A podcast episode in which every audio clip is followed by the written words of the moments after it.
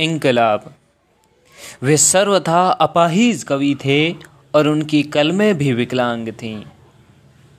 वे सर्वथा अपाहिज कवि थे और उनकी कलमें भी विकलांग थी। सिंहासनों के पाए जिनकी बेसाखियाँ थे, जिन्होंने जालिम हुकूमत की गीत गाए, जिन्होंने जुल्म की सरपरस्ती की और तख्त के सितम को मशहूर किया। जिनके लिखे हुए कसीदों वाले इतिहास को हम आज तक सच मानकर पढ़ते आए हैं, जो कौम के कवि थे, वे निपट अकेले थे। जो कौम के कवि थे, वे निपट अकेले थे, अपना घर फूंक कर चले थे, धरती बिछा कर आसमान ओढ़ कर पले थे, वे अपनी राह में खुद चिराग बनकर जले थे।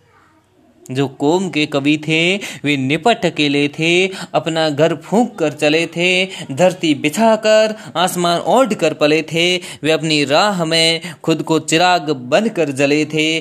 कौम के हर कवि की कलम अमन के गीत लिखने से पहले जुल्म के खिलाफ इनकलाब लिखती हैं। कौम के हर कवि की कलम अमन के गीत लिखने से पहले जुल्म के खिलाफ इनकलाब लिखती हैं, वक्त की मुराद बनकर कवि की कलम से बोलती हैं। इनकलाब की बोली किसी पाठशाला में नहीं सिखाई जाती। इनकलाब की बोली किसी पाठशाला में नहीं सिखाई जाती।